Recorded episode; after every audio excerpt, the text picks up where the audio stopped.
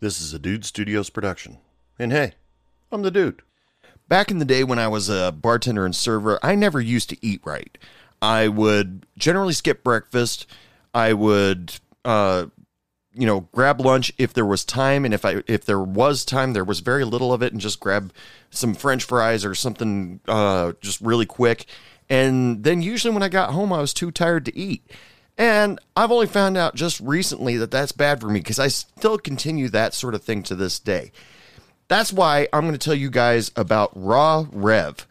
Raw Rev is a nutrition bar that has high quality plant based proteins, no soy or whey proteins, nutrition and diet conscious ingredients, health proteins, fats and fiber, nothing artificial. Real organic dark chocolates and raw superfoods, most delicious and satisfying. And they're great. I keep one of these things in my back, uh, backpack wherever I go, just in case I got a little get a little bit hungry and can't really stop for anything, or nothing is good nearby. They've got flavors like creamy peanut butter and sea salt. They've got peanut butter and dark chocolate and sea salt. They've got double chocolate brownie batter, birthday cake, and more. Go check out Raw Rev's protein bars. The link is available in the description of the podcast. Raw Rev. No bad stuff. No kidding.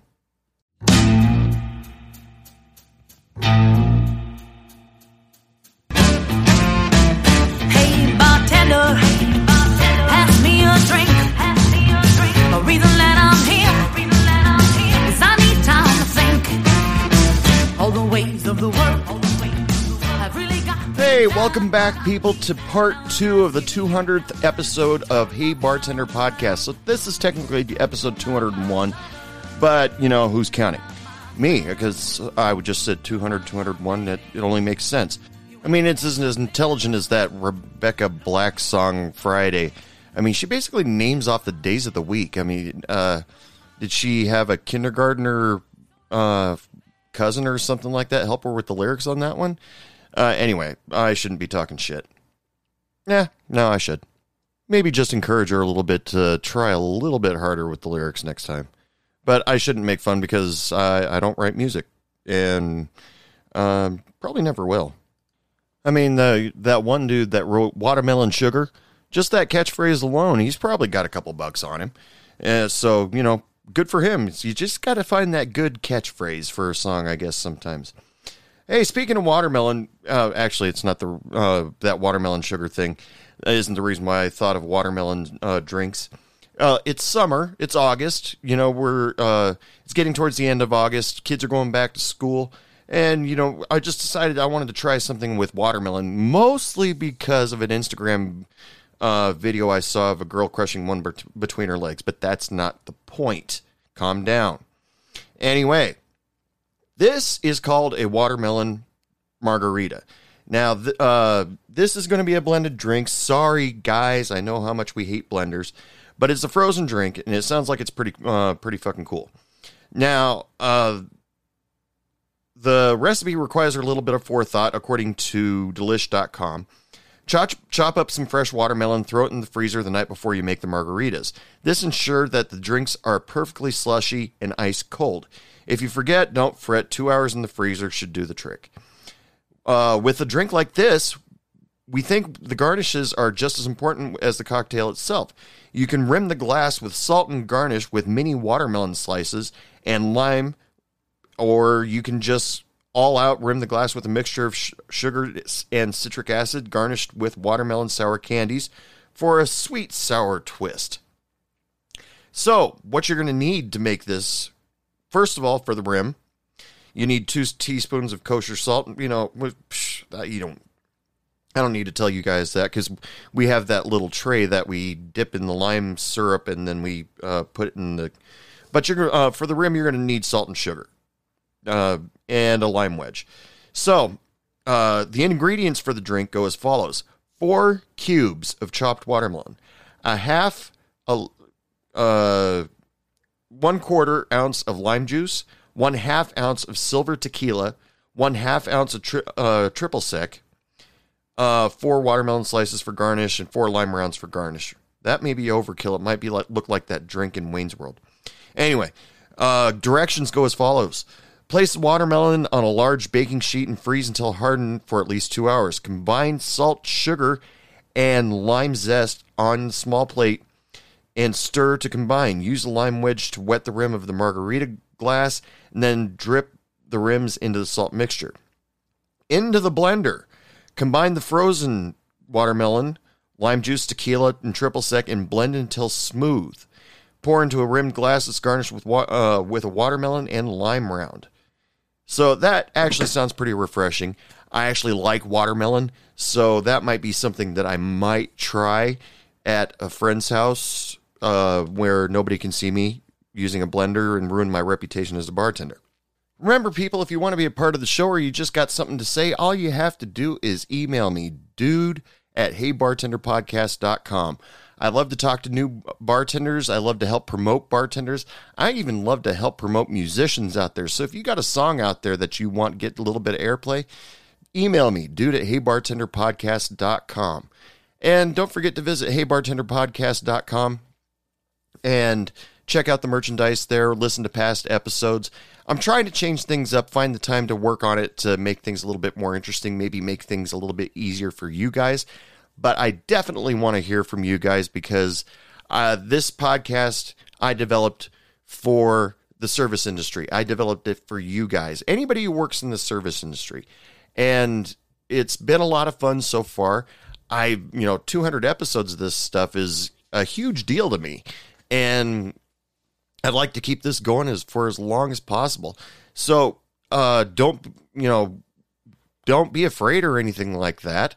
Uh, well, I don't want to say you're afraid because we're bartenders. We're tougher than nails. We can handle anything. But uh, you know, I, it's just going to be a conversation, just you and me, uh, two bartenders talking after shift or before shift, and throwing around a couple stories here and there. This podcast is probably one of the few podcasts out there that is not trying to expose uh, anything or everything. Just, just tell telling stories because everybody knows that people, uh, customers can be nice or can be jerks or can be good tippers, can be bad tippers, and it's just the way we live. Unfortunately, it's not enough for us, most of us, to live uh, a decent, livable wage, but at least we make a couple good friends on the way, right? So anyway, let's get started. The the 200th episode was a clip show, and this is the other half of it.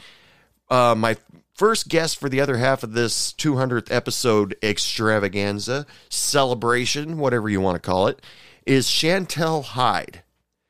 Now, if you remember, Chantel was an episode back in the early hundreds of the this podcast. She was actually on episode 64 and I decided I wanted to catch up with her because I didn't want to do like Star Trek and uh, meet somebody and then never talk about them again and realize that they've become this huge problem in the universe because Starfleet forgot to check up on them.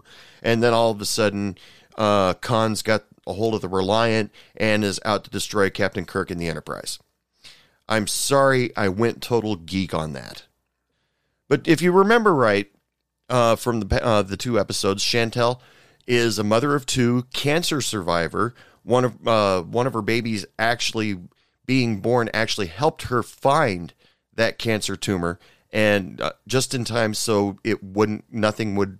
So she had time to get better, and she has also become a manager of a restaurant, and and she has been a huge voice when it comes to being against domestic violence and encouraging people to get help.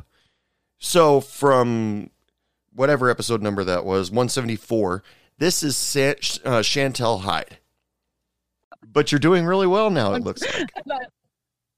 yeah, I, I, I find the humor in it. There's a silver lining to everything because if I didn't experience what I experienced, I wouldn't be who I am. So everything happens for a reason, and I believe the universe isn't going to put something in my path that I can't handle. So. Mm and you've handled the universe like your bitch. So so far, so. yeah.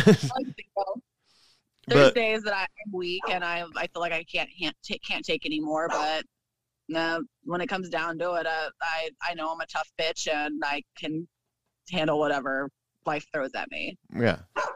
Uh, well, uh, greatly admire you for that, and just uh, just like in the last uh, last time you visited the podcast, uh, I admire your, your strength to get through all of this, and pl- uh, plus all the added stuff in the last year.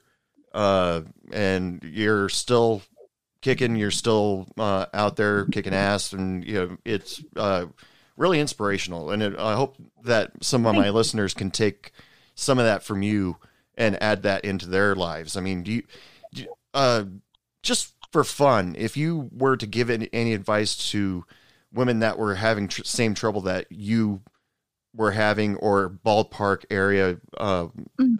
what do you have any advice for them?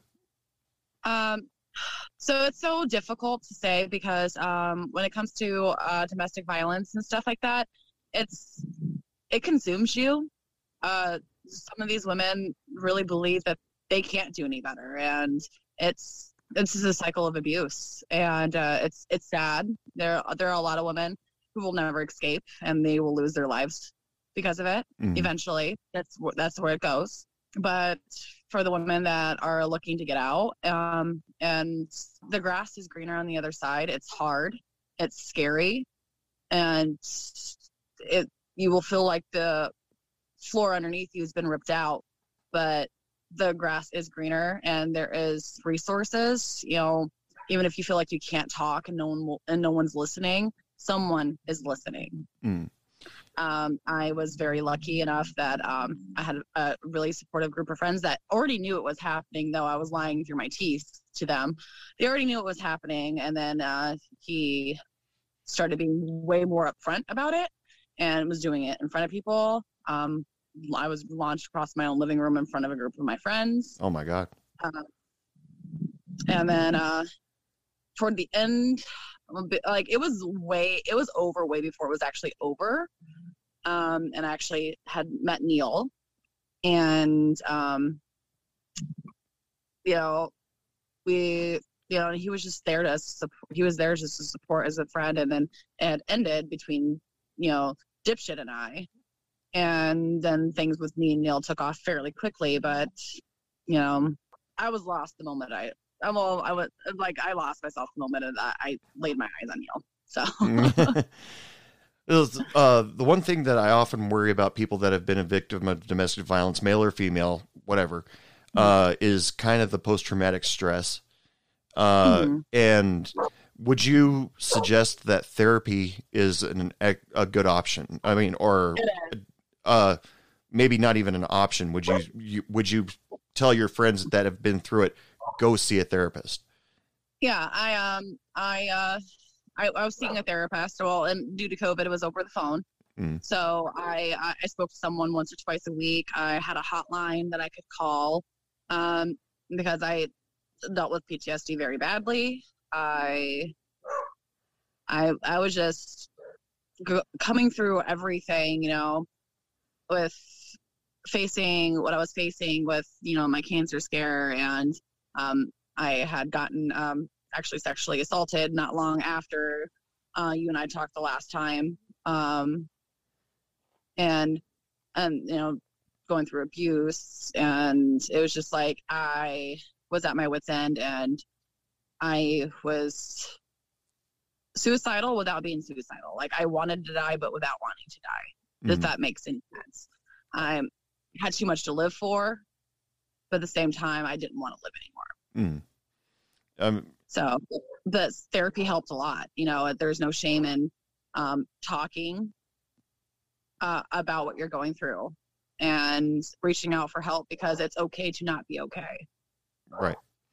Which is something that some people have a uh, have a little bit of trouble with uh, in that I've Mhm. noticed in my in my wa- uh, wanderings that people uh, say, no, I'm fine. No, I can't feel this way. I got to be uh, I, I got to be happy. I got to stand up straight, even though they're dying on the inside, Mhm. whether they're suffering from mental uh, mental abuse or physical abuse, and uh, it's it's a tough thing to get through. But the ther you, you got to like uh like for example, a guy like me uh who uh would be like, no, no, I'm fine. You know, I don't need to see a therapist. What's a therapist going to do for me? but and actually, uh, actually just getting the stuff off your chest instead of having an inner monologue or waiting for one of your friends to say what's wrong, uh, Yeah. or even having. See, I would argue it takes greater strength to admit it Mhm. than to keep it under wraps. That's what I used to think. Like, I know I'm weak if I if I admit this. I'm I'm I'm weak if I show that I'm hurting. Mhm. Um, but in all honesty, it takes greater strength to admit that you need help and it's okay to ask for it. Because, like I said before, it's okay to not be okay. Yeah, definitely. So in that episode, Chantel opened my eyes to a lot of stuff, and fo- found out that a li- little bit later on, we did talk about it during the podcast that some of the things that she said in episode sixty-four actually triggered a a fight between her and her former spouse, and God, I felt so bad about it. Still feel bad about it to this day but it makes me feel so much better that she's been able to get some help, has uh, friends there for her, and she was able to go out and get some therapy, get uh, j- just talk to somebody. That's the big thing, because just like you just heard just a second ago, most of us refuse to admit that we are having a problem, and uh, some of us, including myself, don't trust psychologists or psychiatrists. And but sometimes you really do need it because all that stuff inside you becomes so toxic and you need to do something with it. So, if you are a victim of domestic violence or are having troubles in any way shape or form, seek help. You uh, it's easy enough to find the local uh, psychiatrist or just talk to a friend or your parents and it it will get you on a on a road to making things better. That's what I'll say. This next clip comes from uh, episode 178, Daniel Cavini. Uh, this guy was awesome, the funnest guy to talk to. Um, he, I had since I started this podcast, I wanted to uh, to talk to a actual Las Vegas bartender because, and I had with Barb and, uh, but uh, this guy, he knows his stuff. He is a huge fan of brown liquors. In fact, after the podcast was over, he sent me a couple samples that I still haven't drank yet. Sorry about that, Daniel. Uh, Lux Row double barrel aged and a ni- 1792 sweet wheat. Still got these sitting on my desk. Haven't found a reason to drink them yet. I really don't like to drink alone, so that's part of the reason. Uh, that and I don't really drink. But uh, he was gracious enough to send those to me. He also sent me some peanut butter peanut butter candies, and those disappeared immediately. I had no problem getting rid of those. But uh, this story I found was hilarious because we got started talking about high end liquors, and uh, he had a customer that ordered a high end liquor in a particular way that would give some naturalists, when it comes to liquor, a heart attack. Take a listen. This is Daniel Cav- Cavini. So, did you have to deal with like top shelf liquors when you're a bar back or uh, or a service bartender? Uh, not too many when you're a service well bartender. Um, sometimes we get a high roller uh, at- one of the in the high limit lounge or something like that that requests you know top shelf liquors, but generally speaking, not much at all. Mhm. Um, you know, honestly, even out in front, there weren't too many high end liquors at regular bars in Vegas because they all had gaming, um, and most of the drinks were comped so they didn't even want that kind of that that kind of liquor on the bar to entice the players to do anything. You know, it, they wanted to try to keep their costs low on the bar. See, that's uh, that's where I started questioning. You know, working behind a uh, the big bar uh, out in the middle of the casino, because everything's comped. As long as you're sitting at a machine, gambling, or you know, at a table or something like that, all your drinks are comped. But Mhm. uh, and I was wondering uh, if you know there were people that came in and wanted uh, you know top shelf anything.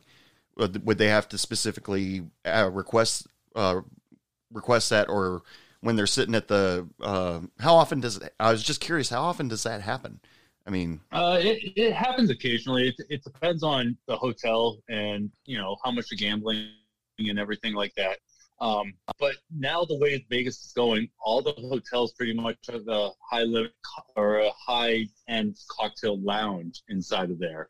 And those people that are playing, you know, those, those that big money, you know, throwing five, ten grand into a machine, um, they can afford to go into those high end cocktail lounges too. Yeah. Um, but also those, those kind of players either a don't drink at all and just drink water while they're gambling, or b they'll order something neat or just a vodka soda or whatever. They want their Grey Goose and soda, and they, they don't typically get high end cocktails at all. uh, Um, so no, mu- I really can't.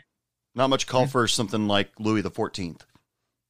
I I have a great story about that. When I was at Caesar's Palace, um, I helped open the uh, lobby bar right there next to the lobby. It was a it was a high end kind of gaming lounge that they had over there.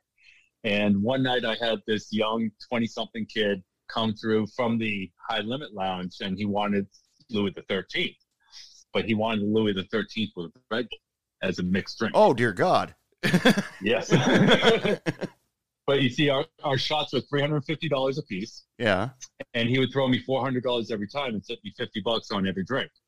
You drink it how you want, buddy. Yeah. That's that's all up to you now.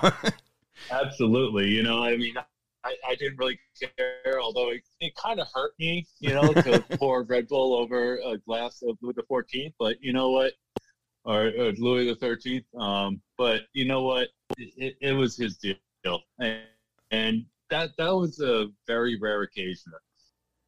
Now, if you were listening to that very carefully, I kept referring to it as Louis the 14th. It's Louis the 13th. And believe me, people, when you're paying $350 a shot, you don't expect the customer to want to mix it with Red Bull. But the kid was in his 20s. What is he going to do? Eddie was tipping well. But oh my God, you know, $350 liquor mixed with Red Bull? Oh, geez. I, I talked to a number of bartenders whose skin crawled when they heard that story. But like I said, the kid was tipping well, so uh, he's tipping well. He's paying for it. It's his money. He can drink it however the hell he wants. Okay, so this next guest I met on Instagram and uh, TikTok. Uh, his name is Tyler Morganson. Mortensen, sorry, and he has his own uh, uh, banquet bartending uh, business. He travels travels around and will run a bar for parties and such. This man I found to be inspirational in a way because he is very business oriented and he is able to take himself out of the box. Because everybody we all have that little comfort zone where we won't do this we will do that but we can't do this. This guy opened my eyes up to a lot of exercises that i still haven't done yet. Sorry tyler. Uh, but uh, if check out this clip here and he gives you quite a few bits of information little nuggets of things you can do just to challenge yourself and make yourself a little bit better. Here's tyler mortensen. How has it been for your last year? It, it's been you know what it it's funny because before covid i i was telling everybody that i've been i got in i got in the best shape physically before covid. Mhm. and now since covid i got in the worst shape physically but in the best shape mentally. Little give and take there i guess yeah. So uh but no it was good. It gave me an opportunity to really um dial in Mhm. what i wanted to do and really dial in what i'm doing that you know and really help me dial in the the media aspect of the company of what i wanted to do. Um it gave me an opportunity to read more and tune in my consulting skills and management skills. Like i'm real big on like discipline respect integrity you know all of that. And that's one of the things when i go in and i talk to bartenders and owners and stuff that's one thing i really push is like integrity and respect. And you know my my wife she's in in an industry where she's management too. And she'll she'll talk you know she'll come home and um you know and i'll say well you know sometimes the employees are the way they are because you allow them to be that way Mhm. You know, and that's a tough pill for people to swallow when you say, you know, your your your business is following is failing because you're not a good boss. Right. And you know, sometimes sometimes you have to be comfortable having those uncomfortable conversations. hmm And that was one of the things I really, really learned during COVID. Like, get comfortable having uncomfortable conversations. Right. And the way you do that is you start, you just start, I call it cold calling people in the grocery store. When you're in the grocery store, just cruise up. Hey, how's it going? How's it going? Oh. You know, Okay. nice, nice, nice dress, nice shoes, nice tie. How's your day? You know, like, I- and I don't normally, I don't, I wouldn't do it as how's the weather because like we're we're we're in a grocery store. We've all been outside, so we know what the weather's like. Mhm. So you know, hey, how do you how do you pick out your oranges? Oh, this is the technique that my grandmother told me. Or how do you pick out your watermelon? Oh, you thump it, or you look for the dark green, and you just you and then you get you you encounter the people that don't want you to even look at them Mhm. and then that's when you have really have to get comfortable being uncomfortable Yeah, that that would be a stretch for me just to walk up to a random person and say, "Hey, how's it going? Nice shirt." You know, uh, just because uh, uh, I am who I am, but you know, right uh, it's something that I always strive to work on, even though I'm 44 years old now. But uh, something I should have worked on back in high school. yeah but those are but it, it's cool it's just it, that's the stuff that I, that's what i've learned that's what i've i've taken from it um and the fact that i have neighbors that um are are in higher level jobs that are in corporate jobs that have their own businesses. And we can sit and talk about you know hey you're you've hit this you've hit this curve of uh, complacency you know let's how do we get out of it? You know i was sitting at the bar one night and i had a, a, a neighbor come down and he's like i just don't have it anymore. I don't feel the i don't feel the passion anymore. It's like dude you've hit that curve. Like you know you build that anticipation to get things going and then things go and they start going uphill and then you get to the top and you're like damn i made it. Mm. and then you get complacent. And then what happens when you get complacent? You start going back down. So you got to keep you got to fuel you got to feed the fire that's going to put you back on top. Mm, and that's where the discipline for me comes in is getting to the point where i don't want to be complacent. Right. i want to stay on that high that's how i want to be. And so when i'm when i'm talking to the neighbors and other people in the business that's where i want them to be back on that high. Mhm. because that's where you're that's where the most fire in you comes from is when you're at that like you know when you go to a concert and for the next four days you're like yeah i'm gonna mosh on every person i see. And you know that's the high that you get when you're at the top of that curve. Hmm and Uh, that's where i think everybody needs to be and the the low would be trying to stage dive, and they part like the Red Sea. exactly exactly Now, this uh, Tyler has a very, very strong social media presence. You can check him out on TikTok. You can check him out on Instagram. He's got some good videos. Uh, his Refrigerator Chronicles.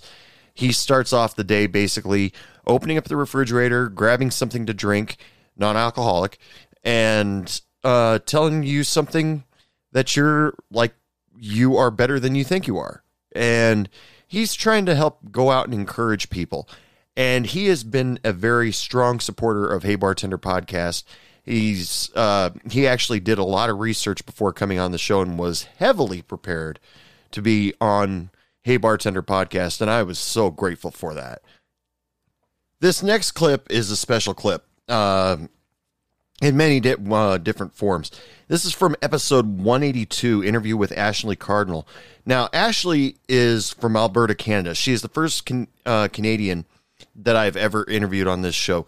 I ran across her on TikTok, and she had her own uh, version of bartender stories. And uh, usually, when I look for people on TikTok or Instagram, I check out, you know, how uh, energetic they are. Do I think they're going to be chatty? And uh, this woman had it in droves. And as soon as I saw her personality, I was like, I gotta get her on my show. And she agreed to it wholeheartedly. Now, what makes this episode so special is because she informed me uh, a lot of things that uh, Canada and America have in common when it comes to the service industry. Because I've had other people from other countries be on this show, and it they tip differently. Even in the United States, it get uh, people get tipped differently or paid differently. That's the scary part. So check out this clip from Ashley Cardinal. So uh, tipping tipping is uh, as important in Canada as it is here in the United States. Then, Mhm. because I've talked to, I had an interview with a guy from uh, Eng- uh, England, and tipping isn't uh, uh, tipping isn't done there at all. No, But, uh, because they pay a livable wage. Right. Exactly. And uh, but here in the United States, and I guess where you are in Canada, uh, where tipping has become part, uh, it's not just a uh, well. Back when tipping first started, it was just to ensure prompt service. That's the literal dictionary.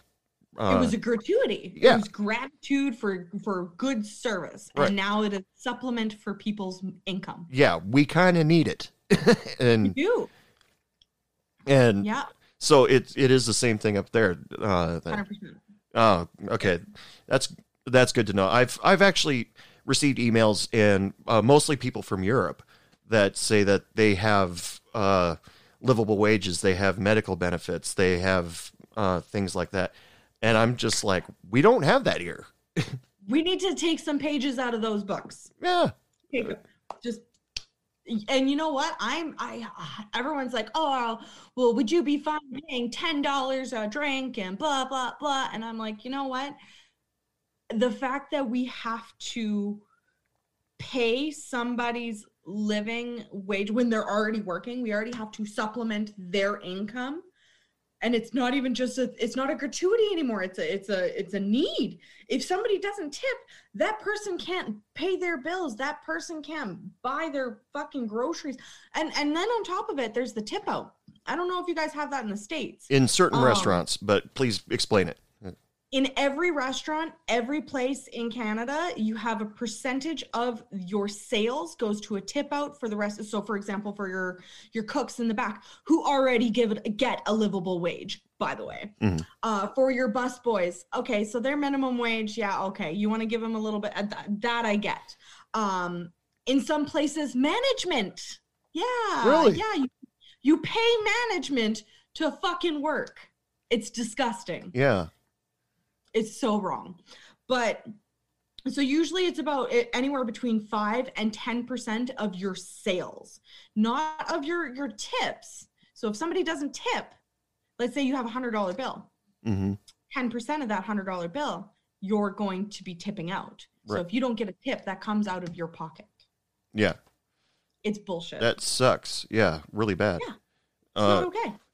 um, ten percent of your sales that that can be harsh. I mean, uh, you do, I don't know, say five hundred dollars in sales that night, but you won't uh, an average tip of that twenty percent, uh, that hundred dollars. But that's assuming that everybody tipped you twenty percent. Some people tip ten or fifteen or less. yep That can really end up hurting by the end of the night. Do you it ever does do you ever go in the negative? Yep. Oh wow. Yep. I have on several occasions. Um, literally doing my tip out, doing my cash out. I, I I give them money for all of the food that came out. That's fine. All of the blah blah blah. And I end up having to go into my bank account to pay at the end of the night. Oh, that's got to be a horrible night then. Yeah, It's awful. you go you go home and you're just uh now that's yeah that gives you the right to say this it's been a bad day. Yes. Mean- when you literally have to pay to go to work, yeah, it's a shitty fucking day. I mean, there's been uh there's been nights and I can think of where uh one guy uh tried to pick a fight with another guy in the bar and he, uh then he uh basically bitch slapped me and then tried to get me to punch him back. I didn't. But uh that would be a bad night, but I also uh made like 35% versus my sales and tips. So I I wasn't I was you know yeah I got hit but look how much money I got I'm, I'm happy you know Yeah, yeah, and you know, you you get you get more good nights than you do those nights. Mm. Um, so I will say that there are definitely better nights than um and for a long time the minimum wage in Canada, I mean, it only changed after I stopped being a bartender, but the minimum wage in Canada was different than the minimum wage for servers. Mhm. Right. There's a huge gap. And that's fucking ridiculous. That's so stupid. Like I can tip my Starbucks barista. That's fine. It's not going to affect her livable income. Yeah. It doesn't make sense. Well, um, here, all the jobs that I ever worked, though, the there was a uh, wage difference between servers and bartenders, but the bartenders got paid a couple extra bucks because tech, uh, typically when I showed up for the night shift, the manager would say, "Okay, I'm out of here," and then all of a sudden I'm in charge, have to make all the hard decisions and all that stuff. So they gave the bartenders a couple extra bucks just because we're technically the manager at that point. Uh, So uh, was that kind of the same thing, or bartenders got paid less than server wages? Same, same across. Oh, Everybody got the same. okay. Everybody got the server minimum wage, which when I started serving was eight dollars and ten cents, and the minimum wage for uh, everybody else was nine twenty five, and then the minimum wage got bumped up to te- uh, ten dollars and eleven cents. Woohoo! Stayed the same for us. yeah, Didn't Uh, change. That's fine. but That's it, it's not the same thing all over the United States because uh, I've had I've talked to other bartenders that like work in uh, like say New York, and they uh, either get paid two dollars an hour, which is uh, at current the federal minimum wage, or they don't get paid hourly at all. They work strictly for their tips. Oh, my heart goes out to those ones. Yeah. It really does because that, and especially with, you know, the recessions and people struggling already to make their bills, they're less likely to tip you. And realistically, we should not be forcing the general public to pay our livable wage. It should be coming from our employers. hmm That's why there are employers.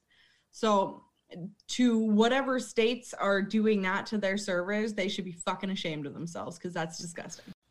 Now, after hearing about all these stories of uh, hear, hearing people that they have to tip out uh, their uh, busser, their bartender, their uh, she even mentioned the cooks and even managers she had to tip out. Now, this it's all becoming crazy, and all of a sudden I got this crazy idea just the other day because I was thinking about doing this podcast and I was uh, setting up all these clips, and I was thinking there has got to be a way for these servers and bartenders that have to basically finish off paying the rest of the wages for the rest of the restaurant to write that off as a business expense. Now, if there's any uh, bartenders, servers, or anybody that listens to this show that knows how to do taxes and stuff like that, I want you to look that up and uh, get back to me. Eh, Uh, I would love to have you on the show and let's discuss that for a little while. And one more thing about Ashley, how amazing this woman is, is she brought in half of Canada, basically, to listen to that one episode. She is currently my second all time most downloaded episode. And she uh, has, she's been a huge help to uh, keep me on my goals for this year. And it was a great show. She's hilarious. And uh, if you ever run into her and you want to sing karaoke with her, Paradise by the Dashboard Light, go for it. Oh, and if it's not too much trouble, video it and DM it to me. I, I want to watch. Now, this next clip from episode 183, interview with Dana Bolin. Uh, I we went off track. We were talking about uh, bartending and serving and stuff like that. But like I've told you guys before, I love rock and roll. I'm a pop culture junkie, and he and I kind of went off track a little bit. Actually, a lot, completely, uh, uh, just completely derailed. And we started talking about rock and roll, and we actually had a story in common. And this was my favorite clip of the show. Check it out. I got on eBay, got bought some floor uh, floor tickets, and uh, I went over to my dad and I said, "You want to go see the Who?" And he's like, oh, well, why don't you ask one of your friends if they want to go first? Because he he thought you won't have as much fun if you take me.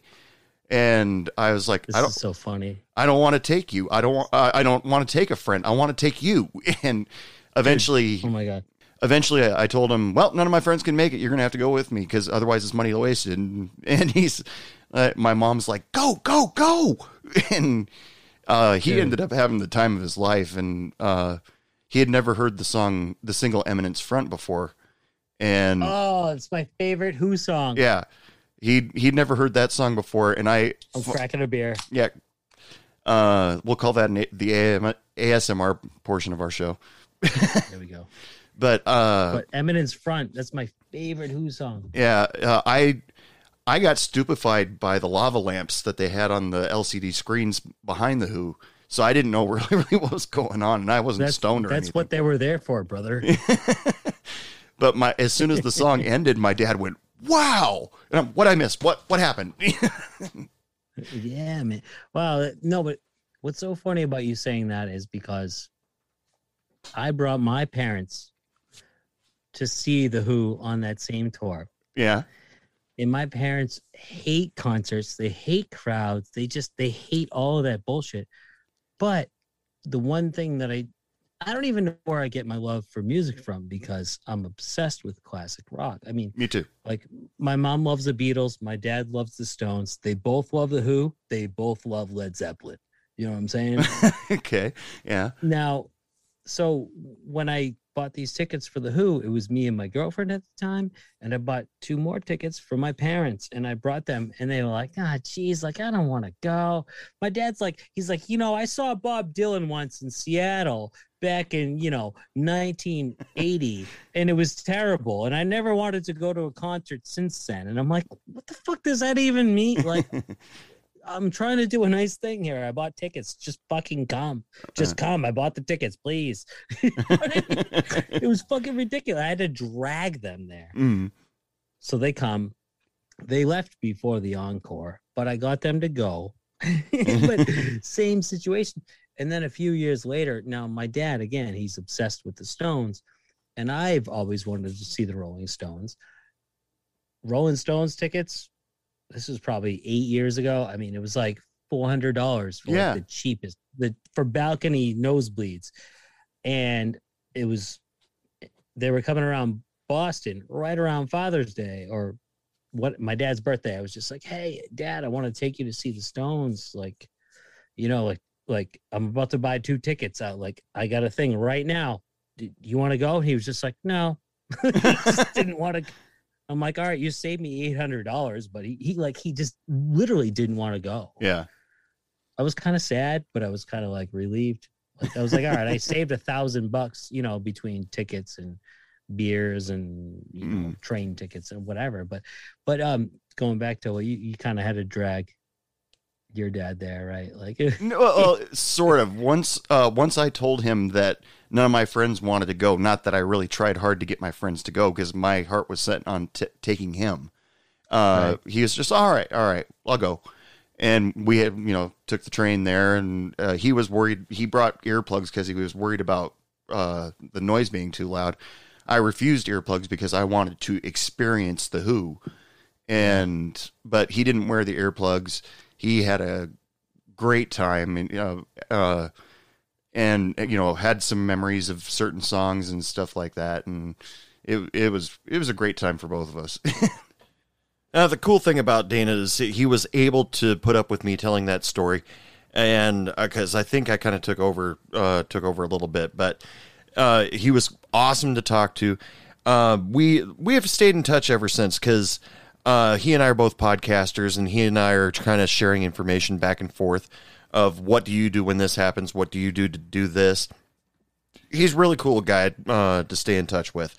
But the thing that is so cool about that guy is he has no problem that he refers to himself as a hype man and a cowbell player.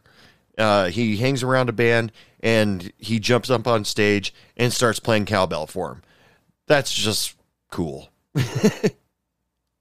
now, uh, the next guest that I uh, brought on the show is from episode 185 with Alex Torres. Alex Torres, she caught my attention because she was posting a lot of stories on how she was being harassed and mistreated and all this stuff at the restaurant she worked at. And it was just a horrible story. And some of this stuff I really felt that she uh, needed to get brought out into the public, even though right now she is doing one hell of a job doing it. Uh, go check out her Instagram and her TikTok page. But uh, I asked her specifically for advice for people that are having trouble in their workplace. And here's what she told us. Well, real quick, I'm, uh, do you have any advice for uh, people that work in the service industry? Because it, it can be anybody that are going through some kind of harassment or going through some uh, some kind of hardship. Uh, do you Mhm. have any advice for them? yeah do not let big corporations silence you we have rights you have every right to speak up for yourself and if you get fired for speaking up against yourself that is retaliation. Report it to the labor board report it to the eeoc and get yourself a lawyer who will only take money if you win. Also you can go and look up um how to be like a whistleblower or whatever and then you can report that too because you are protected by um what is it? I, I was just looking at it but it's like it's uh ethics. Like you are allowed to expose companies for the illegal shit or wrongdoings or um toxic environment. You're allowed to speak on all of that. And a lot of people have been pretty much brainwashed to think that you can't speak up. No you can't say anything. They're going to sue you. They're going to sue you for defamation. They're going to sue you for slander. As long as you're not lying. If you are not lying and you're not saying like uh this person you know did this to me and then you know they didn't do anything like or whatever or they're they're abused they're making me work hours off the clock and they really weren't doing that then you have nothing to worry about. Like you are allowed to speak up for yourself. And you know what? Take take everybody in hollywood and everything that is happening in the world right now as an example that we are allowed to speak up for ourselves we have been used misused and abused for way too long we are get treated like literal shit like we are so replaceable they tell us all the time you're a dime a dozen you're a dime a dozen. You're so replaceable. We're so replaceable. Why can't you open your doors now? You can't open your doors because you need us. So fucking treat us with respect. Stand up for yourself. Don't let people walk all over you. Don't let people harass you. And say something. And if if you go to HR and corporate and they don't do something about it, go above them. Because HR is only there to protect themselves, their boss, and their paycheck. They don't give a fuck about you. Do you think they care about you? They don't care about you. But if they if some people who actually follow the rules of HR, great. But if you do it and they ignore you, like everybody who has been messaging me, messaging me from Chili's, we have the power. Let me tell you, all these corporate greed, all these places have taken everything from us, literally everything. Uh, we have no, no, we have no unions. We have no pensions. They, oh, are we even going to get our social security? Taking our 401ks? They've taken every single thing. Boomers have taken everything from us.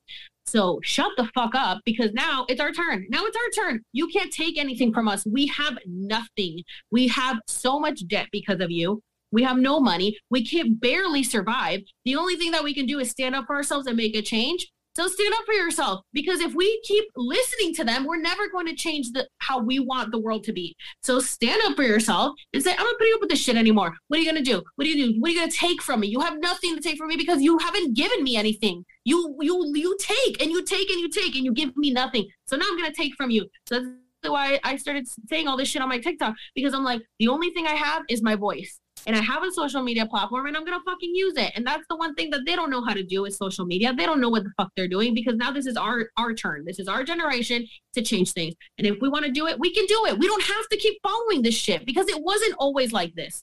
The world was not always like this. We can survive on our own. We can farm. We can start. We can support local businesses. We can trade. We can do things with each other as a community. We don't have to give our money to corporations. They have just taken over with their fucking greed, their businesses. They've taken over the world, and it's over. Their their time is gone. Like we do not need them anymore. We can do this on our own. We can do it. Like we just have to come together as one, support each other, and get it done. Fuck them. Fuck all them. I'm over it. I'm like they they can all burn in hell. Their time is done. They got their money. They can go. They can go rot with their money. That's all they cared about. Definitely. Wow, That's it. that was powerful. Thanks. Sorry. You are a very I intense woman. get mad. I'm like, you guys, uh, stand up for yourselves. Like, people think they don't have a voice. I'm like, you have a voice. Don't let these people intimidate you and threaten you. Especially in, them. No job is worth your your sanity and your health. I have had messages of people telling me they were in the hospital because of how stressed they were. They were um in a psych ward. They were on suicide watch because of the fucking chilies actually. And I'm like, first of all, uh, thank you for still being here. But second of all, don't ever let a job get you to that point Mhm. because I assure you, you will be okay. You will be okay. Put yourself first. You are more important than money and a job because these people do not care about you. I had a cook, a cook that got murdered, and what nobody even fucking said a word about him. I was like, hey, does anybody know where this cook is? Oh yeah, he was murdered. I'm like, we're just gonna ignore it after he slaved away for this place. Nobody, nobody acknowledged it. I'm like, you died for this place, and they don't give a shit about you. Do not let them do that to you. You are more important than these places. You have to set your boundaries and your standards for them to treat you how you want to be treated. Don't let them walk all over you. yeah, uh, yeah, you, you said it. I got nothing to add to that. So- and that was the truth. After she was done, she talked with so much passion and she was talking very fast.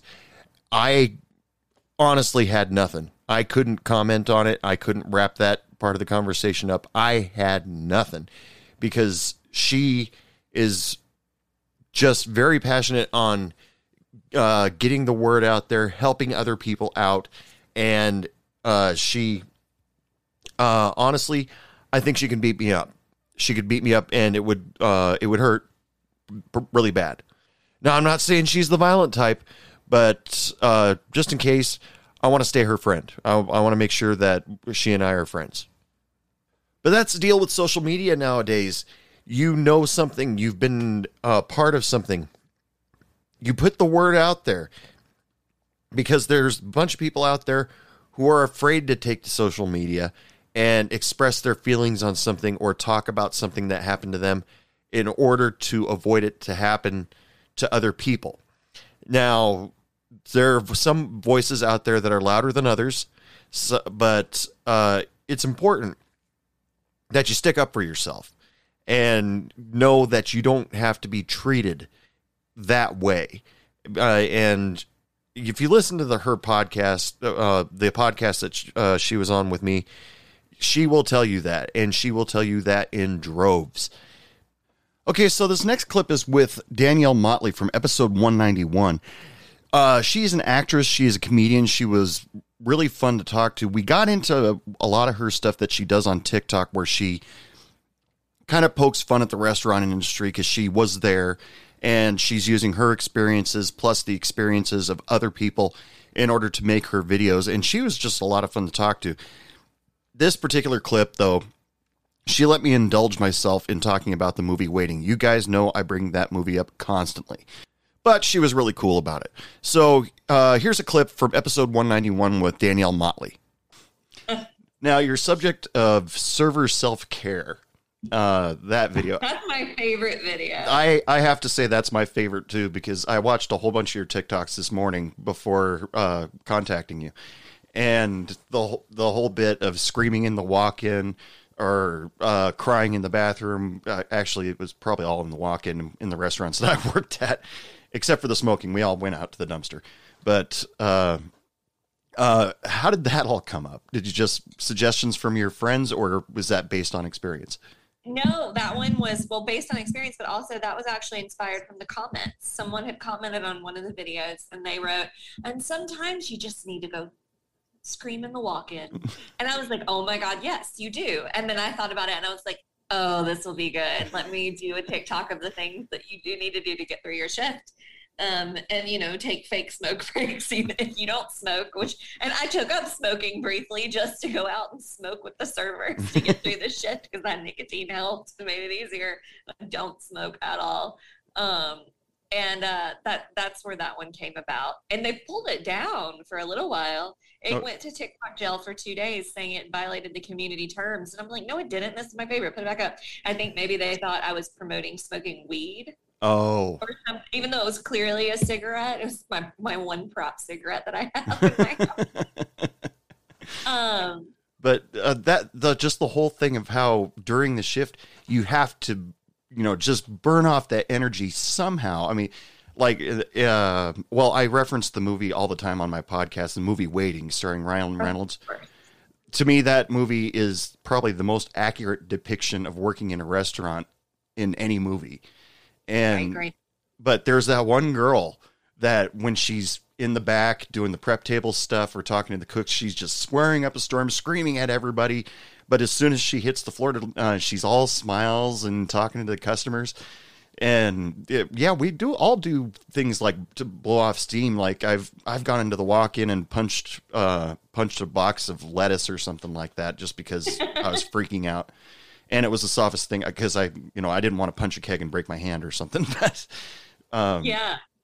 But no, I agree. You know, waiting came out my senior year of high school when we were working at Ruby Tuesday. So my friend and I, who both worked there, went to see it, and we lost our minds because it was so accurate. It was just, and we were like, "That's that person at work. That's that person at work." It was so good. And yes, Alanna Ubach, she's an amazing actress, and she's so funny. Who plays that surly character? Um, and it, it, it's very, very accurate. I would also have to go in there to cool off because I'd get so hot at the Italian restaurant I worked at, we had to wear like really tight, large, heavy button ups. Mm. And the AC didn't cut it when you're, you know, running around back and forth in the kitchen. but yeah, you go out and out of uh, out of sight of the uh, customers, and you, God fucking damn it! yes. Yeah. Just sit in the walk in, take a breather. Ugh. but um, yeah, the, uh, I watched that movie when I was still uh, still a bartender, and I was just like, every I told all my friends every single aspect of that movie I can vouch for, except for the part where the cooks screw with the food. I can't vouch for that because I never saw it. Uh, I don't know if it happens, at least not with any of the people I worked with. Yeah, I don't think I've ever seen it happen, but I know it does happen because people have talked about it happening. Yeah. um, and then they've seen it. So, ugh, um, I can't vouch for the whole show your balls part. I guess No, I never- none of my restaurants we never played the game. Yeah. There was a lot of towel whipping. yes. That happened a lot. Towel snapping yeah, yeah, we never played uh, played the game in any of the restaurants that I worked at. Well, probably mostly because uh, I think the empl- on the employee ratio, we are it was like two, maybe three girls to every guy in, uh, in the employees. So we we were outnumbered, so we were somewhat respectful. That's good. Yeah, I don't think that would fly nowadays. Although most of the girls were uh, way worse than any of us could have ever been. So. Now, the cool thing about uh, Danielle was that she uh, gave me a lot of insight in where those stories came from. And uh, if you want to see her videos, they are really funny. Go check out her channel on TikTok, Cringeworthy Comedy. Uh, she's got a lot of great videos and stuff like that, and a lot of very funny yet very relatable uh, stories of working in the service industry. Take my word for it. Go check it out now. Okay, so this next clip comes from episode 193 uh, with Rachel Gollum. Now, uh, she caught my attention because she was talking uh, stuff about the service industry and other stuff on social media and TikTok. Uh, but I actually found out that she offers actually some very cool services on Fiverr. And here's a clip of what she does. And you know what? Check check this out. So nowadays, uh, you said that you're working for Fiverr. Yeah. So, um, yeah, Yeah. I'm a recruiter, and then I have Uh, a Fiverr. Now you you'll have to tell me what that is. Uh, even though this is not a paid advertisement, uh, but you'll have to tell me what well, what exactly it is and what you do. So Fiverr is like a freelance website. Um, it's great for anybody who just wants to freelance anything. Like you can literally do anything on there. You can ghostwrite. Um, you can do digital designs for people. You can write ebooks for people. Like anything that you think of that you can do as a service, um, you can put it on Fiverr and you can sell that service. Uh, obviously, like accounting and stuff like that would be for an OnlyFriends account, but um, anything else that's not in an accounting position you can put on fiverr um any like pre- like what i do is i um, i have three on there so i have prepping for interviews where I will get on a Zoom call with you. I'll go over all the questions that they would ask you, the questions that you need to ask. I'll critique your responses so that you can have the best responses. Tell you all the things about the company that you need to know going into the interview. I'll even help you pick out what to wear. Cool. yeah and then i um and then i also have two fun ones one is just like a listening session like i'm not a coach or a therapist but i've been through some shit so like i put on there that like i'll if you you know you buy a service and i'll sit for 20 30 or 60 minutes and i'll just listen to you rant or we can make fun of your ex or all that other fun stuff um, and then the last one i do is i'll call you and get you out of any social situation like if you're at a if you're at a party and you no longer want to be at a party, then you just hop on there and get a hold of me and I'll, you know, for five bucks, I will call you and act like a relative and be like, no, there's an emergency. I need you to come home right now. Um, there was even a girl last week that asked me to call her boyfriend and break up with him for her. Luckily, she changed her mind, but I was like, oh, okay. Oh I mean, my I God. it. but I was like, oh, that's new. I wasn't expecting that one. So, uh, so are you allowed to? Uh, uh, do you want to tell people how much you charge for these services? I kind of see the whole calling to get them out of a situation becoming very popular nowadays because, well, it was a couple episodes ago. I did uh, an episode called Angel Shot, which is a code word in bars and restaurants if you are in a on a first date and in a nasty situation or the guy's getting creepy or the girl's uh, getting weird you can uh, you can order an angel shot and the bartender will help you figure a way out like uh, you say you ordered an angel shot and the bartender will go behind the bar disappear come back hand you a napkin and a cigarette and you open up the napkin and it says tell them you're going to go smoke this the uber's already waiting outside so like i can see that you helping people get out of situations uh, becoming really popular in this day and age of Tinder dates and uh, you know online dating. That uh, that would become really popular. Yeah, and I'm always like, I mean, it could be even with family. Like, I definitely go into social situations like. eh, I have a cap. Uh, I just like you hit that social cap and then you're done for the evening. And sometimes it's there's not always a good segue because you know what, like with my best friend, like I'd tell her like, "Hey, Latoya, like I don't, I need to go home," and we're we're comfortable enough to where we can both do that with each other. We just give each other this look like, "I'm ready for bed," because we both got to be in bed by ten because we can't do it. Mm. Um, but like if I'm out with somebody that I've only gone out with a couple times, or you know I'm with family and I don't want to be rude and hurt somebody's feelings, then I it's just a great opportunity to be like, hey, c- can you get me out of this, please? And Tinder dates, especially, like if you're on a weird date, you gotta go. Yeah. and I will, I will 100% help somebody out and get them the heck out of a date because it's just so uncomfortable sometimes, and you just don't know what to say. And there's like.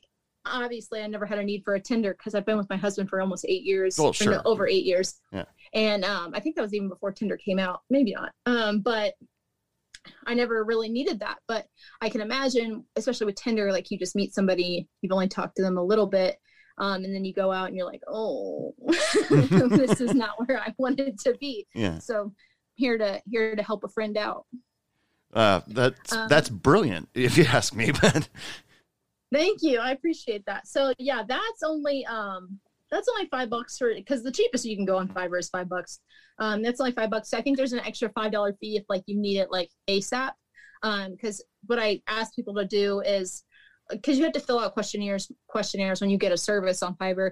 Um, and I have questions like who am I pretending to be? What kind of emergency is like feasible for your life? Um, and stuff like that, so that I can tell a lie that isn't like outlandish um, so that people around you will believe it if it's somebody you're close to. But um, i like to know like a day in advance and like what time and stuff that i need to be calling um, if they need it.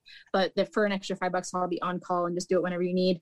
And then the listening to event it's like $15 for um oh it's $10 for 20 minutes $15 for 30 and then $30 for uh, 60 minutes. And the $15 one, I was going to make, I think, uh, I think I was going to make that one a little more as, like originally, but that one is um, essentially catered to moms. Like if you just need 30 minutes to blow off some steam, because a lot of stay at home moms, like I work from home and I know sometimes like uh, don't get me wrong, I would never trade a minute with my daughter, but sometimes I'm just like, I've been talking to a baby all day. Oh yes. Oh yes. Yeah. yeah and you don't get any adult interaction so that one is really what that one's catered to but yeah 10 15 and 30 for event sessions and then the interview services it's like a full mock interview so um No, that's very There's 30 valuable. Uh, I like that idea.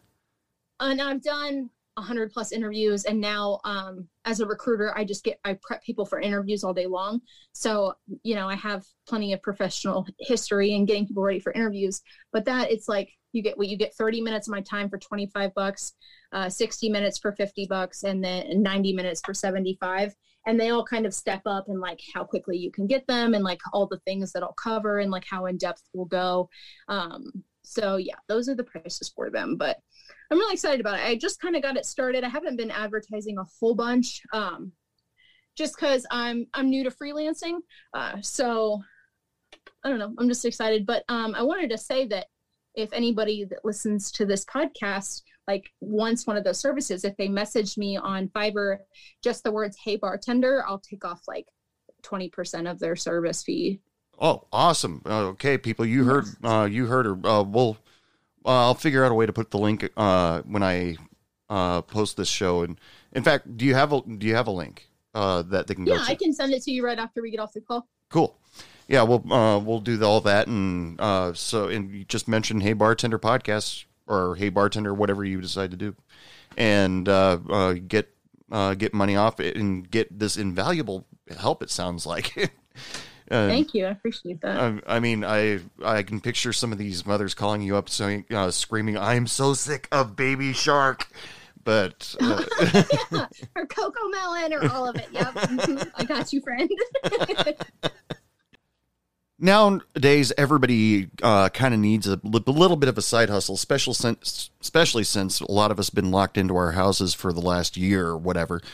And so, uh, developing some kind of services where you can uh, do mock interviews or get help with your interviews, or I especially love that call you to get out of get you out of a situation type of thing. I've just I thought those were just fucking brilliant, and uh, it was uh, just interesting that it was a unique view of what to do that I haven't uh, I've never talked to anybody about that sort of thing before. And I just the stuff that she decided that she wanted to do on Fiverr uh, was very unique to me and very helpful so everybody out there who uh, is listening just remember she's out there and available and ready to help you out in one way or another whether you just need to vent you need to get out of a situation or you need to get through an interview, be more comfortable before you get there.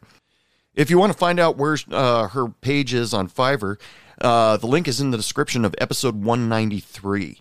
And uh, when you contact her, mention Hey Bartender Podcast. She'll give you a little discount. Okay, so um, moving on. This next clip comes from episode 195. It's the interview with Tanya Fritsch, who is the author of Just the Tip The Ins and Outs of the Industry. Now, um, she contacted me and asked me if she could promote her book on my podcast. And I was like, absolutely, come on in. And, you know, Mike, usually when people ask me if they can promote their book on my podcast, I usually say, can I read it first so I have something to talk to you about? And she sent me, uh, no, I got onto Amazon and read the first couple chapters of it, uh, a sample, and it, I found it fascinating and funny uh, because it, uh, it starts at the very beginning. She doesn't uh, try to say, "Well, my first day behind the bar." No, she goes all the way back uh, to when she watched her mother be a server at a restaurant, and it's funny, it's relatable. So uh, this clip, she talks about uh, how all of a sudden one day she just decided I've always wanted to write a book, and she was in quarantine at the time, and she just just decided I'm doing it. So check this out. Uh, this is from episode 195 with Tanya Fritsch. All of these stories start compiling. Did, uh, did you just uh, was it stuff over years that you just collect stories that you collected over the years, or did you just sit down in a computer and just go to town? Um, it was stories I collected. So when I was, I think I was like 19 or 20, I was just working a day shift somewhere. I was still serving at the time. And I love to write. And I always said I wanted to write a book. And then literally in my mind, I said, well, what are you going to write about? You don't know anything. I mean, not like uh, you're not, you know, you, you don't have a specific thing that you're very knowledgeable about. And I said, oh my gosh, it just clicked. I was like, you can write about this. This is the one thing you're super knowledgeable about is serving and working in the industry because you've been doing it since high school. So I started writing out my stories and they always say, write what you know. I don't know if you've ever heard that, but it's a big writer thing. If you can write what you know, you'll write a book, you know, you know, you know. Yeah. um, but I started writing my stories down in a notebook. I still have my notebook. They're all handwritten.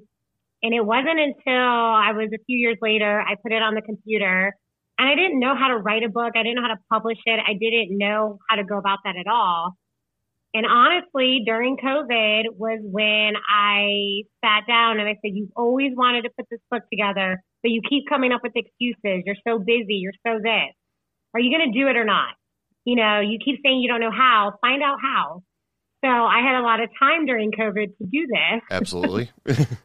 And I started researching how people publish books, how you could go the self publisher route if no one picked up your book, how to find an editor, how to find a cover designer.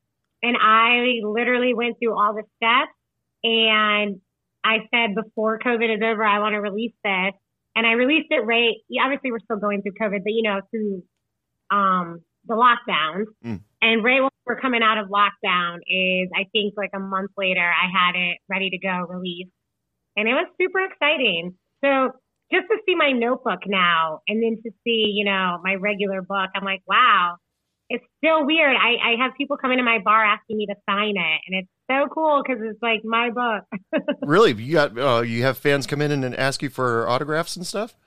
oh yeah. I've had like three bars ask me if I want to do a book signing and I haven't done it yet because I've never done a book signing and you know, at first I'm thinking it's nerve wracking. I'm like, is anybody going to show up? Is this going to be weird? And then I decided I don't care if anybody shows up because we're at a bar and I could still have a good time.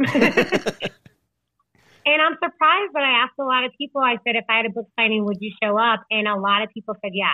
So I think it's because um, the city I live in too is very, the bartending scene is very close knit and everybody knows everybody. So when you know someone wrote a book, you're like, I want to get my picture and the signature because I know you. And, you know, if, if you do more stuff, I want to say, hey, I was in that time with you. So it's Raleigh, North Carolina, which is where I am, is so supportive.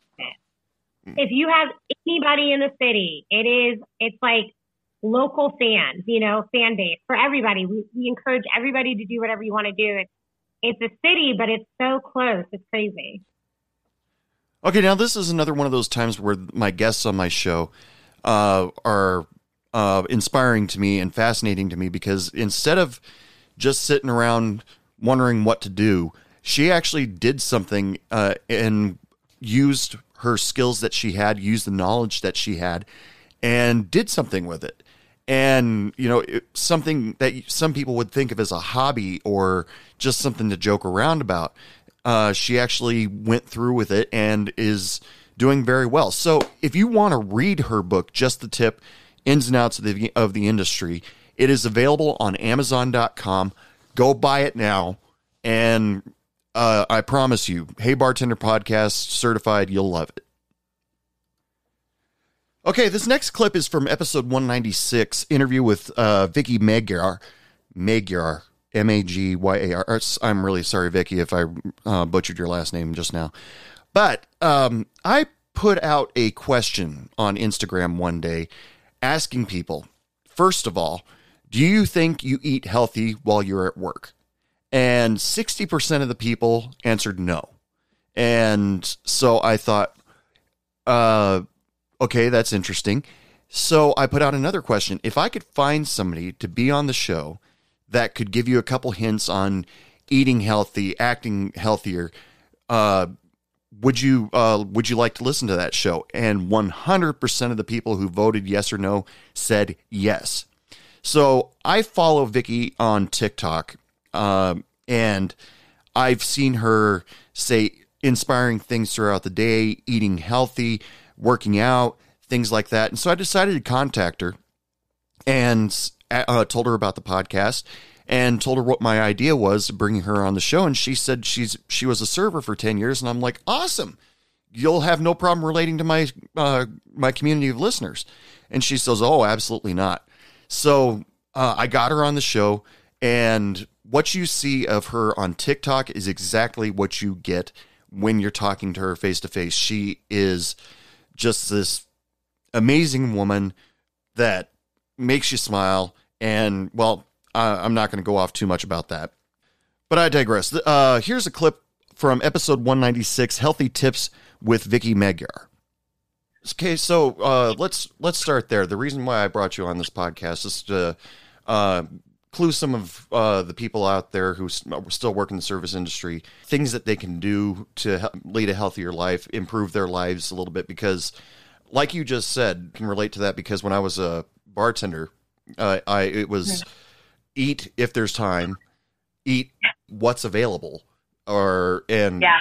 and and I never thought ahead enough in order to think I should pack something or you know it usually ended up you know what it's going to be fastest if he just makes me a burger and then I can just wolf that down and then get back to work. So Right. what kind of true. what kind of disciplines did you uh did you do uh, set for yourselves in order uh, in order to stay in that mindset?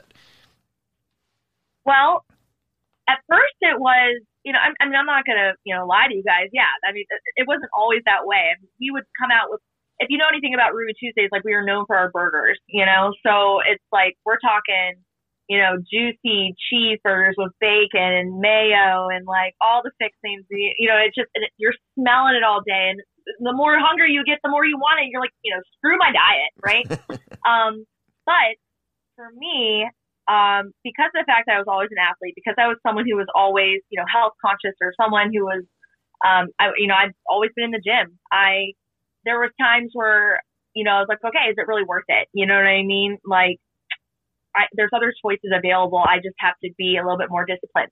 But where I got really disciplined was when um, two different times. One, when I decided to become a personal trainer. So um, I've had many different careers in my, you know, 33 years of life here on Earth. but um, at one point, I decided I want to be a, you know, cert- I want to be a professional personal trainer certified. So I did that, and I'm like, okay, but I was also working part time as a waitress, and so that kind of motivates you because you're like, here I am, someone who is going to be an example to my clients of making healthy choices. And I had clients who were in the service industry. I had clients who were, you know, parents, you know, single moms, single dads who are like, you know, I need things that are going to be easy for me, easy for my family, and also easy for me on the go. So I had to get into that mindset as well because I need to practice what I preach. Um, so that was the first time. The second time was when I decided to compete in bodybuilding. So I was a figure competitor. I did two competitions back to back. And I mean, you're paying for the suit, you're paying for the coaches, you're paying for the time in the gym. Um, you know, you're paying for your that time on stage, the spray tan, everything. And it's like, are you really going to let it go just because you got a little bit lackadaisy in your eating habits? Um, and so that was the motivation there. And I think at the end of the day, it all depends on like if you really want something, you're gonna do it, right? I mean, we do things in life. We we go, we have jobs because well, we need money to eat, we need money to live, we need those basic needs met. So I just always, I always have that as part of my, you know, list of things in which I need to be met. So some people, and you know, I've been, there. I'm raising my hand right now. I know you guys can't see me, but I've been there too, where it's like, I, I push that priority aside because I feel like other things are more important than the food I'm putting in my body. But just the way we put gasoline into our car, we don't put sugar in our gas tank and, and expect it to go down the road and take us to where we need to go, right? Mm-hmm. Or we don't dilute it half and half and go a little sugar, a little gas.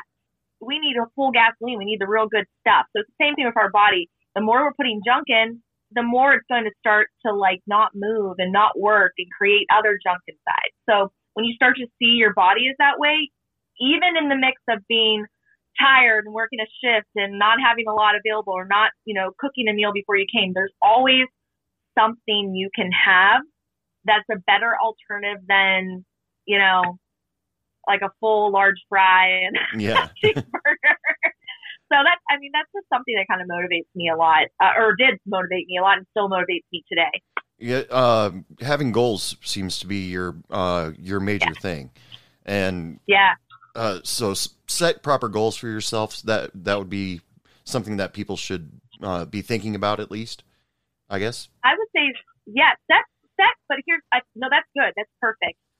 I think what may throw a lot of people off is I know people can set goals. It's, that's not an issue. Like anyone could sit down in front of a sheet of paper with a pen and, pen, you know, and go, okay, I want to lose 20 pounds or I want to, you know, lose a couple inches or I just want to feel better and look better in my, you know, clothes or whatever. Uh, but sometimes it's not, it, it's so far away that it doesn't seem attainable at the time. So I think the really important thing to do is set short little goals. Still have your major goal, like have that up there, you know, um, but almost make a timeline and say, okay, this is my major goal, but what are those short little goals that are going to keep me motivated? Because if you don't have that, then it's really easy to get discouraged. It's really easy to kind of, you know, for lack of better terms, like fall in the cracks, fall through the cracks because you get discouraged. You, you don't see the, the progress right away.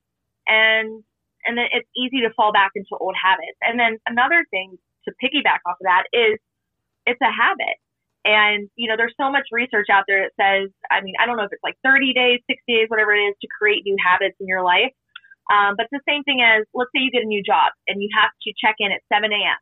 and you're not a morning person, but you're like, I need this job. Yeah. You will start to train your body to, you know, I'm going to get up. I'm going to go to bed a little bit earlier so I can get up a little earlier and I'm going to set an alarm clock and I'm going to have everything set up, you know, the night before, have everything laid out. And you do those things for those reasons, right? And it becomes such a routine that your body gets used to it and you start to flow. And before you know it, a month later, it's like your internal clock wakes you up at that time. Oh, you're not so tired. Oh, you get tired earlier in the day. You go to bed. You know what I mean? So it's just more so being a little bit consistent and, and disciplined in the beginning. And then it just revolves into your new routine, Right. you know? So, yeah. There's as you can see, uh, Vicky is very, very knowledgeable when it comes to uh, setting yourself up uh, for success. I mean, you know, all of us can set goals, but if we say uh, in five years I'm going to do this, that's a really long time. And you know, why not break that down in uh, by months or even weeks? And uh, you know, you've got that main goal at the uh, at at five years but where do you want to be next week? Where do you want to be next month? So you know, it's very uh, she breaks it down so simply. And uh, sh- she's just an amazing woman to talk to. I uh, after the after we talked we actually she is a um, she practices brazilian jiu-jitsu and i uh, tr- uh i'm kind of learning it right now. And so she and I got uh, started talking to, about a lot of that stuff. And um, she's one tough cookie, but she's also uh, very inspiring, and um, she is just amazing. So go check out her TikTok or her social medias. It's Slick Vic BA, and uh, you'll understand everything. I mean, listen to one episode 196 first, get an idea, and then go check out her social medias because she's an amazing woman. Okay, so this next clip comes from episode uh, 197, interview with Nikki. Now, this girl uh, came to me. She was really, really excited about uh, getting her own personal drink that she designed, that she made up, and having it put on her restaurant menu. And at that time, I was like, well, you're not going to get off that easy. I asked her flat out, do you want to be on the show and talk about it? And she was like, oh my God, yes. And that made me feel so good that she, uh, first of all, contacted me and told me about her great success of getting her something that's hers, something that she made, put on a menu. And uh, it made me feel really good that she was excited to be on the show to talk about it. So uh, here's a clip from episode 197 interview with Nikki. this happened very recently. So this started when I was whatever 20, 21, and I'm now whatever how old, late 20s.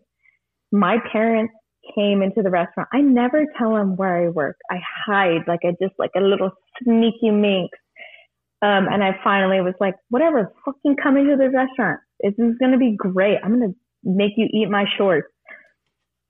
I wine and dine them. It was awesome. And then but it was outside. I wasn't bar like I wasn't bartending outside. I was bartending inside. So I was like, get over here. And they decided to freaking bring themselves inside. I was like, no one welcomed you here. You're supposed to sit outside. like, cartoon. No one said he could move. And uh, I was doing what normal bartenders do. Freaking shaking and mixing at the same time. This is what we, that's what we do. And I was, you know, chatting up with the customer, like talking to my other bartender. That's just it. And all of a sudden I look at my, I see a light and I turn and my dad is recording me flashing and our bar is pretty high. My, I'm 410, but my bar is still like almost at my chest. So you have to like jump up to hit no matter what shelf, like bottom to top. And he's talking, I can hear him talking about himself. It's like, she still got her athletic. She's jumping to the top. Like, like, like a fucking MLB, like as if he's Joe Buck, honestly. and he's like, I like jump down with the bottle and I'm like pouring it. And my mother's looking at me and my grandparents are there. And I look at him and I'm like, Dad, you're fucking embarrassing me. but I don't, it doesn't register in my head that finally they see what I do as being a career. And I am so, so, so fortunate that I started in like a farm to table California rustic restaurant and then moved up from there. And that's, I need to make it very clear that it's not a bash on anyone who starts somewhere like I don't know, like at a diner or a cafe. Like that has nothing to do with it. But I was very fortunate to kind of like just learn the way that those kinds of menus work. And my dad finally texted me and was just like, I'm so proud of you. I finally see, you know, that this can be something that you pursue your whole life. We know that you wanted to do wine and you worked in like the beer industry and, you know, now you want to bartend, it was it was so big. It made such a big impact on the way that I feel about how I do things. And it felt really good. It was again the same way that my cocktail went on the menu. It was another confirmation that I'm meant to do this. I want to do this. I'm gonna freaking steal that the freaking bar program from my manager once he leaves because I know he's leaving.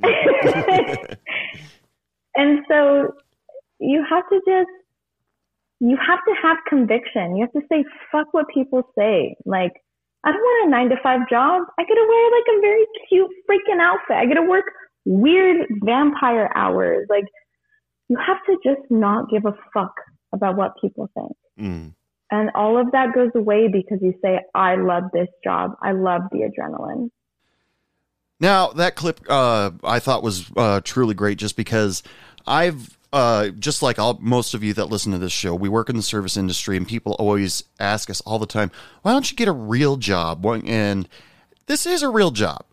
But this was coming down from her parents. Now, her parents, um, I had kind of the same thing when I was bartending that uh, they'd say, my parents would say, why don't you get a real job? But unfortunately, uh, during my time as a bartender, my parents never came into my restaurant to see how much I enjoyed it and how good at, it I was.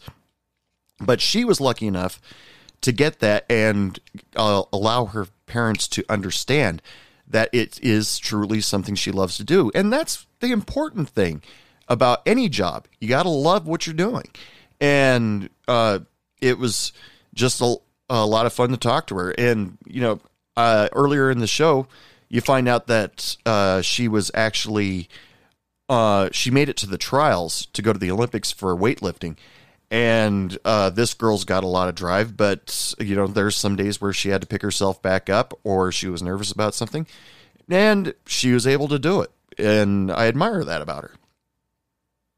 This last clip I'm going to play you before last call comes from episode 198 interview with Corey Brim of Sugar Rim Bar. Now, in this clip, we talk about uh, his, his friend giving him a little bit of advice before taking over the bar. He had been a server for some time, and it was pretty worthy advice. And, you know, well, take a listen to it and uh, try to see if it uh, would help you because it's a great mindset. This guy is all business and he's very professional. And so check it out. Uh, here's a clip with Corey Brim. No way they're going to think this is honest. Or Yeah, yeah, yeah. um, even uh, the female servers that I used, or, uh, servers and bartenders that I used to work with, they were like, "I don't go to the bank; it, it stays home." Uh, and then they get nervous about going to the store, paying for their groceries all in ones, and get self conscious yeah, about yeah, that. yeah, yeah, yeah. And then I started bartending, man. I went from that to um, to bartending. Uh, there was a um, a guy that was training. I was I was a server. He was a trainer from another place. And he's like, dude, you make an awesome bartender. And the one thing, and now this was, God, man, this is, God, man, it's so long ago. The one thing, there were there were key pivotal people on my on my journey that helped me. Like the first guy when I got that job at Chili's, there was a guy named um, Jimmy Flowers. I'll never forget him. He trained me how to be a server. And this was like old school, bro. This is like there's no there's no YouTube, there's no internet, Yeah. there's no Facebook. You know what I mean?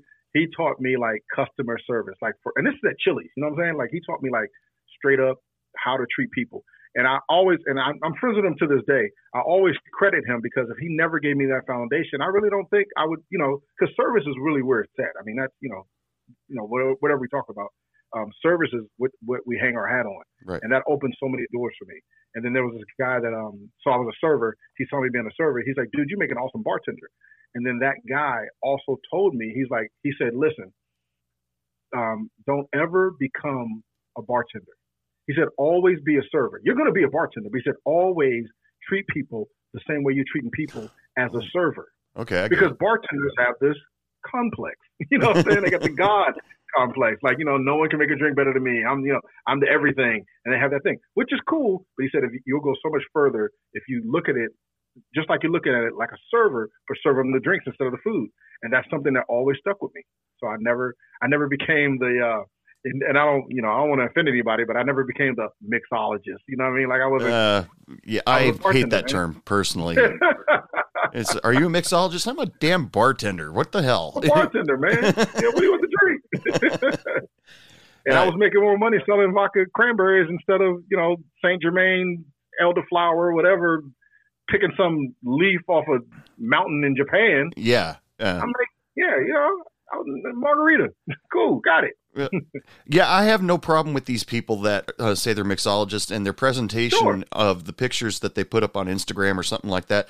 They're beautiful looking drinks, but it, uh, I used to work in a higher speed bar, and I'm like, I wouldn't have no time to make that ever. None, none, none, none, none. And how often do you keep things like passion fruit in your well? You know. yeah, yeah, exactly. but uh, that's cool. That that's that's awesome advice. Uh, to you know, remember that you're a server. Uh, to go behind the bar. That I bet that made a huge difference. it's it, it, it has literally served me well all of all these years, man. Um, one of the one of the great things that I think a lot of our clients um, really respect for on us is that um, even when we do their events, we treat them. You know, I'm not, and I'm not just saying this because I own the company. really, Mhm. like you can't teach passion, you can't teach integrity. Like you really have to have a love for people um, to do this business, man. And the one, the greatest thing that I really love about the bartending business is, dude, no matter who you are, right? You can say that you love people, and you can say that I can mix drinks, and you can say all of that, but you got to get behind that bar and you got to do it. Right. You know what I mean? Like this is the one thing in life that, like, I mean, you could you could almost get away because, like, you could sort of hide, even if you were a chef, you can kind of hide your skills in the food. You can't hide it in bartending. Like, you got to make the drink. Yeah, You got to make it. yeah, exactly. you know? like I said, this guy uh, is uh, had a lot of uh, people give him some great advice along the way, and he's very professional, and he's a really cool guy to talk to. Honestly, after the show, we talked for quite a while, and uh, he gave me some great advice on uh, how to make this show bigger, what to do uh, to be more successful with this show.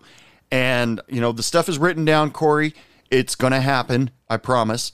And, uh, like, he totally suggest told me, go video. And um, I'm hoping with, uh, with the next 100 episodes or so that I will get a stronger YouTube presence. Uh, and, you know, try to bring Hey Bartender podcast uh, a little bit uh, more out to the masses, gain some uh, gain some more listeners, be, and get some more cooler guests because this is fun as hell to do. And uh, as as you've heard in the last two episodes, I've got some really kick ass guests at, that have some great stories. And I'd love to hear more from the rest of the people out there because there are tons of people out there that have great stories about working in the service industry and uh, and beyond. I mean, sure, some the, everybody out there has started off somewhere. You got to start somewhere in life, and not you know, act. Uh, Ryan Reynolds was lucky enough to uh, become an actor right away, but some of the people, as you've uh, heard in past guests, they've uh, had to spend their time waiting tables before they uh, got their dream job being an actor or a musician, or they had to wait tables while they were going to school to become that brilliant software engineer or engineer of any kind. It's all got to start somewhere. And I love hearing these stories, especially when they have a great, uh, a great story about how they reach their goal at the end. And it's this is this is just a lot of fun to do. And I'm not saying you have to, you know, move on to be uh, the next uh, Ryan Reynolds or uh, Angelina Jolie or whatever. Uh, I mean, Bruce Willis. He started out as a bartender. You don't you don't have to be the next uh, big big thing in social media or uh, engineering or something like that. It, uh, if you enjoy being a server or a bartender, then for fuck's sake, be a server or a bartender because it's the old saying you love what you do and you'll do what you love. And it's uh, it goes it goes for everything. But sometimes you gotta, uh, uh, as you've heard in other stories, you've got to go with the punches first before your dream happens. But don't ever lose track of that dream. Keep it right there on your shoulder where you can always see it, and you know maybe uh, have a picture of it, your dream, on your wall, and that way every day you look at it, every night you look at it, and just say, well, remind yourself, I'm working towards that. And a lot of the people that I've had on my show are just that. You know, they, uh, I mean, they said they wanted to be an author. They're an author now. They said they wanted to run their own business. They're running their own business right now. It's that pretty much easy. And, you know, uh, just like when I started this podcast, I sat back and I thought, I want to start a podcast. What do I want to do about it? And I, you know, kept listening to other people's podcasts and thinking that's pretty cool. That's, uh, that's a neat way to do it. And then all of a sudden it became, well, what do I want to talk about? What am I passionate about? And, uh, talking with people or talking about my own personal stories it's uh, of being in the service industry was the most fun that I thought I could talk about. Uh, but you know, keep uh, keep your eye on the prize, and uh, you know you will get there eventually. Because when the a podcaster that I talked to when I was maybe oh say fifteen episodes into this, he told me just keep at it. Eventually, things will start coming to you. Great advice I got from that guy. But anyway, people, it is last call. Last call for alcohol on the 200th.5 episode of Hey Bartender podcast. Usu- As usual, you guys absolutely rock. Okay, so right now I'm going to take a second to uh, give a shout out to some of the bigger supporters on the, my Instagram page. Uh, it's at Hey Bartender Podcast. Uh, you guys have uh, followed along with me and you've encouraged me a lot. Here's just a few of those names. I know I didn't get all of them, but here we go. At Leave Your Sword, you've uh, liked a ton of my posts, and I appreciate you following me on this whole time. At Chino's underscore barbecue, at Burgundy's underscore tail, at Bartender Books, at Mixo underscore brewer, at Slightly De- Derailed, at SoCali Bartenders. All you people that are friends with Boogie Lives that sits and listens to podcasts with him at Mia Torres online, at underscore J O A R underscore, uh, pinch underscore point 1980, Heather NG27, Reese Wright Gunner, Gray Wolf May 71, and BS Looper. Oh, and the bartender dad. You guys have been also very awesome of uh, liking my posts and making mention that my shows are coming up. I uh, you are only some of the people that are on there, but thank you so much for your support. And I'd love to do more shout outs a little bit later. But for now, this hour, this show's gone on way longer than my usual shows go. So we're going to end it here. Also, huge, big, absolutely universal thank you to Lara Hope and the Ark-Tones for letting me use their the, uh, song for the theme song for uh, Hey Bartender podcast, Dr. Bartender. Remember, you can find their music on Spotify, iTunes. Go check them out. They are an awesome rockabilly band. I mean, come on, you listen to that song when it comes up. Doesn't that make you a little bit happy? Come on, please.